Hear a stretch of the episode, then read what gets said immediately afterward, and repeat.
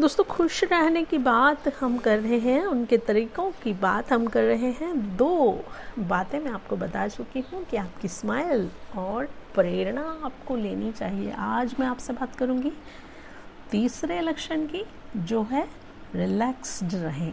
यानी दिन भर में पचासों ऐसे कारण दोस्तों हमारे सामने आते हैं जिससे हमें खींच होती है। स्वस्थ रहने के लिए बेहतर है कि इस इरिटेशन को आप अपने पास क्षण भर ही रखें। तुरंत हर चीज़ पर नियंत्रण पाने का प्रयास तो हम कर सकते हैं ना। और दोस्तों, एक और अगला पॉइंट जो है वो ये है कि सकारात्मक लोगों के साथ हमें रहना चाहिए।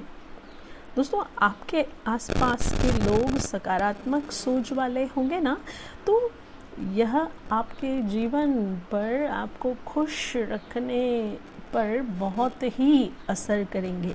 नकारात्मक सोच वाले लोग अगर आस, आपके आसपास भी हों तो आपको कोशिश करना चाहिए कि उनकी सोच का आप पर कोई असर ना पड़े।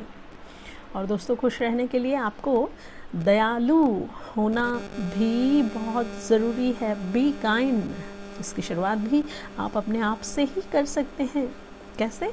खुद के प्रति दयालु रहें, आपकी सोच सकारात्मक हो जाएगी। फिर हर किसी के प्रति उदार भाव रखें, आपको खुद को भी, सच मानिए दोस्तों, बड़ा अच्छा लगेगा।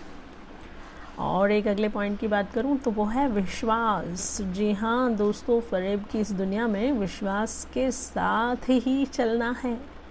आपका विश्वास आपको दिशा देगा। विश्वास करें और विश्वास जीतें। यही खुश रहने का मूल मंत्र है। आत्मविश्वास से इसकी शुरुआत होती है। तो जी हाँ दोस्तों, और भी बहुत सारे ऐसे पॉइंट्स हैं जिससे आप खुश रह सकते हैं। जिनकी बात मैं करूँगी अगले एपिसोड में। तब तक के लिए बहुत खुशी बांटिए, खुश रहिए, स्वस्थ रहिए, व्यस्त रहिए और सुनते रहिए मेरे ये एपिसोड्स हम मिलेंगे आपसे अगले एपिसोड में। तब तक, tata bye take care see you